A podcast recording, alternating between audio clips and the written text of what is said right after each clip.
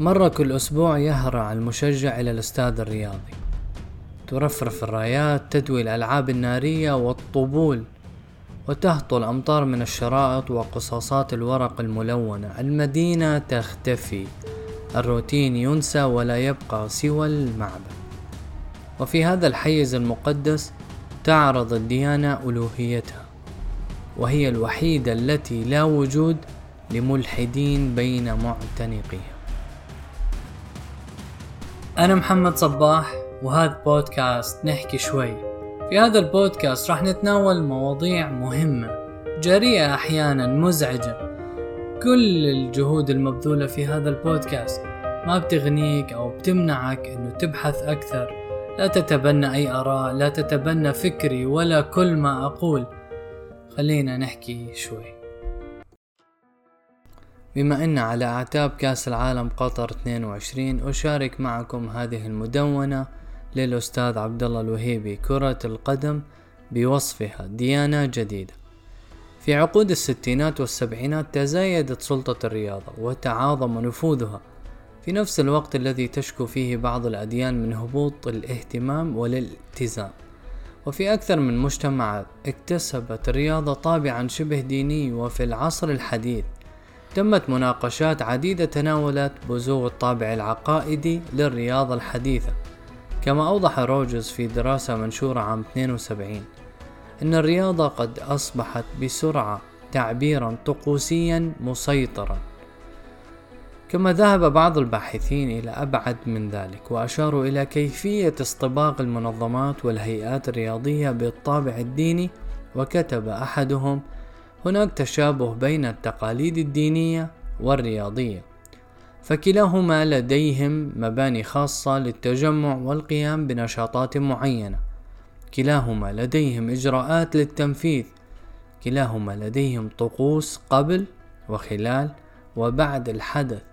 كلاهما يستقطب الانتباه الاجتماعي والسياسي والاقتصادي والإعلامي. كلاهما لديه شخصيات بارزة ورموز كاريزمية.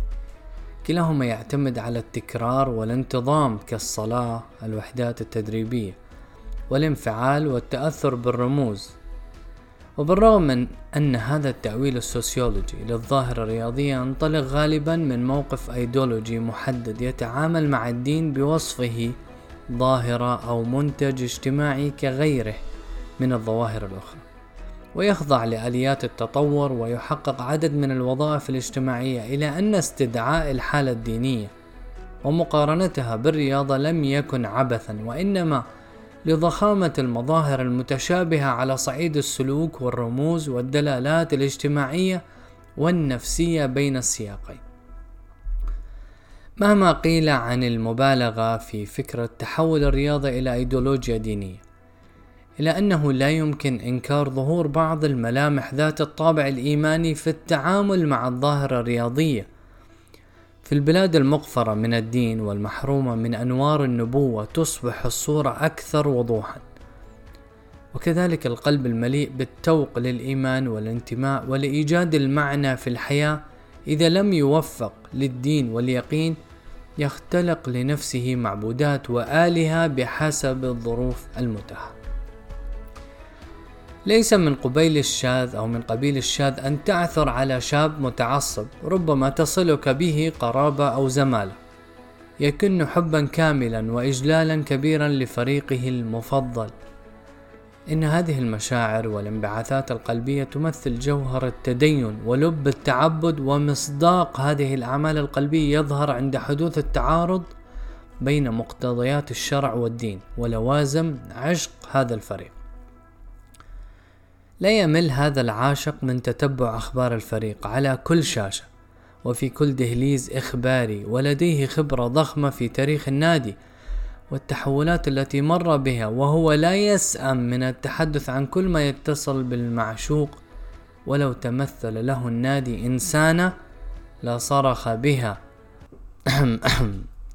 هي السحر إلى أن للسحر رقية وإني لا ألقى لها الدهر. راقيا.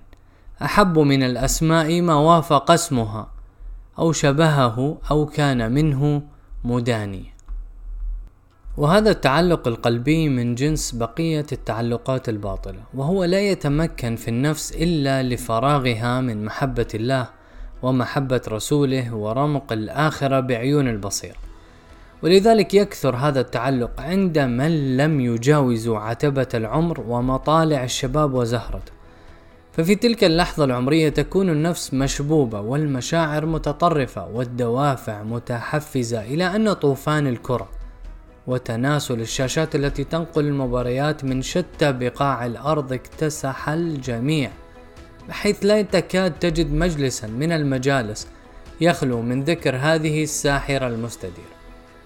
ومع الإقرار بأنه لا يمكن تعميم التوصيف السابق على كافة المتابعين للمشهد الرياضي لا يسع المراقب إلا أن يسجل انزعاجه من معدلات أو تزايد معدلات الهستيريا الكروية مؤخرا على الأقل وآلاف المعرفات الرياضية في شبكات التواصل الاجتماعي والزخم في بعض تطبيقات الهواتف الذكية وملايين المقاطع اليوتيوبية إلى آخره. كلها تقف شاهدة على وجود تضخم غير حميد في جسد الوعي الشعبي.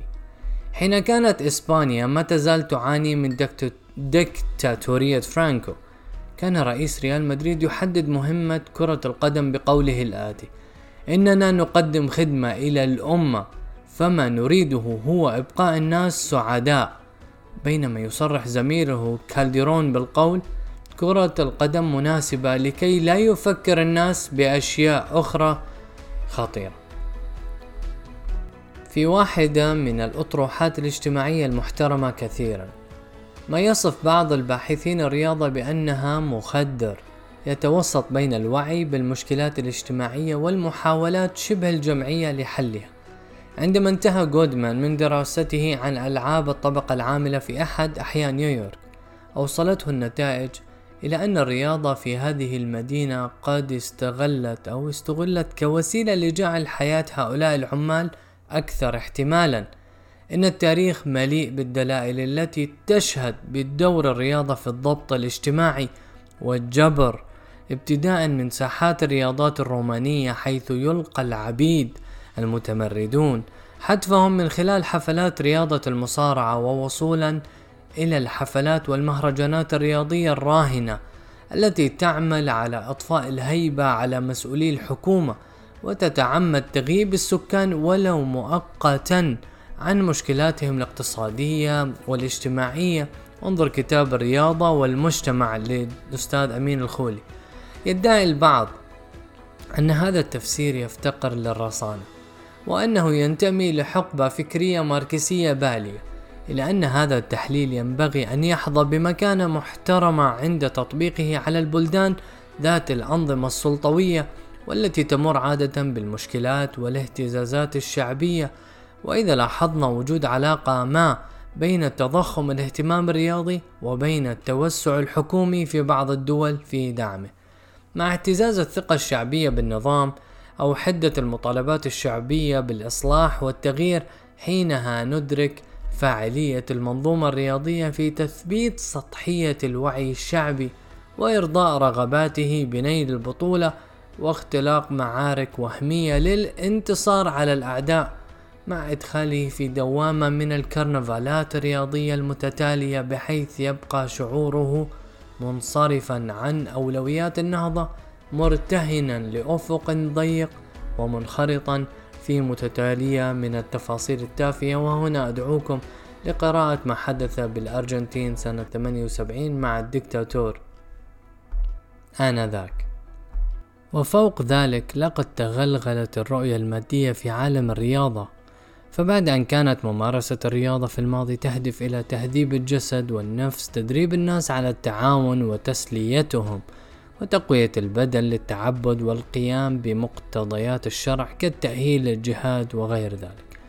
انفصلت الممارسة الرياضية تدريجيا عن كل هذه القيم لتصبح مرجعية بذاتها ومنفصلة عن القيم الدينية والأخلاقية لتصبح معايير الرياضة رياضية ويصبح. إحراز النصر هو الهدف الأعلى والأسفل والوحيد ثم يدخل عنصر الاحتراف كما تعلمون الذي يتناقض تماما مع فكرة التسلية وتسجية وقت, الفراغ واللعب بطريقة إنسانية متحضرة فهي تجعل الرياضة مركز الحياة. سأترك لكم مقطع للدكتور عبد الوهاب المسيري عن الإنسان والشيء وهي أيضا مقالة منشورة على موقع الجزيرة. إذا حبيتوا أن تقرأ. من التمظهرات المادية للعالم الرياضي المعاصر أيضا هو مركزية المال في حركة الرياضة فيتحول اللاعب إلى سلعة محضة تتداوله الأندية في سوق النخاسة الجديدة.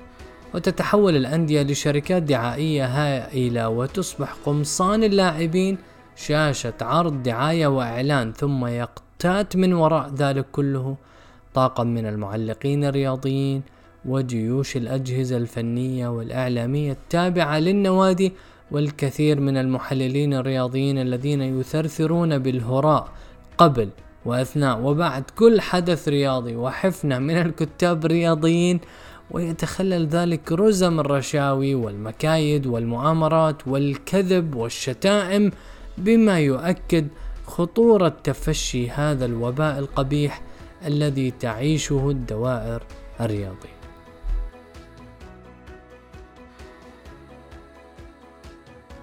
في الختام ليست المشكلة في مشجع يهتف خلف شاشة أو فوق مدرج في استاد رياضي افتتح مؤخرا المشكلة تتصل بقيمة وجود الفرد في المجتمع وموقع المجتمع من الخارطة الحضارية والأممية ومدى جدية المسؤولين في استثمار الإنسان وبنائه بما يتلائم مع مسؤولياته الدينية والقومية والحضارية بعيدا عن سياسات التخدير الثقافي المنظم عبر أدوات التزييف الإعلامي والرياضي وهنا أقتبس مقولة أن الدين ليس أفيون الشعوب بل الرياضة هي أفيون الشعوب.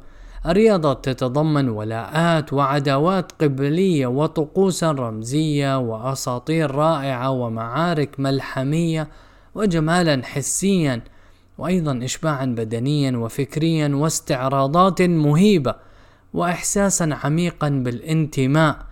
ولولا هذه القيم لأصبحت حياة الكثيرين خاوية. فالرياضة وليس الدين أكرر هي أفيون الشعوب الآن.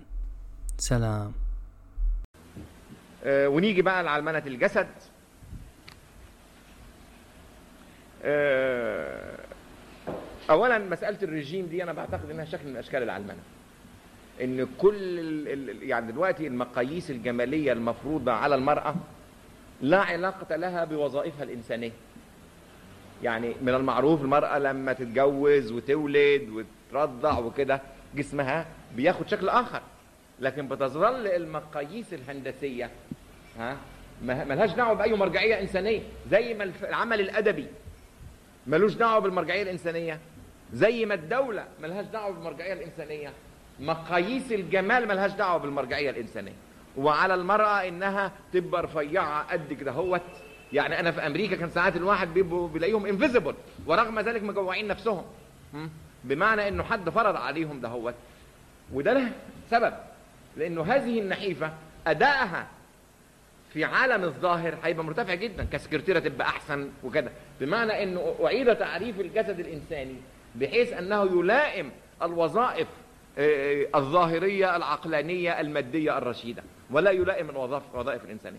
ومن هنا أنا بقول خلي بالكم أن العلمنة هي نزع الإنسانية إلى حد ما لأنه هنا المقاييس اللي بتستخدم لا علاقة لها بالإنسان. نعم. مقاييس آلية هندسية وهكذا. نعم. مقاييس وظيفية. هايل. آه آه أنا بعتقد برضو إن المزيلات العرق والحاجات دي وكده هي نوع من أنواع التنميط أيضا. آه خلي بالكم إنه أول ما بيحصل ده أنا لاحظت ملاحظة طريفة جدا إنه في الوصف العلمانية ظهرت مجموعة من الكلمات تبدأ ب de زي dehumanize مثلا. debunk بمعنى يسقط.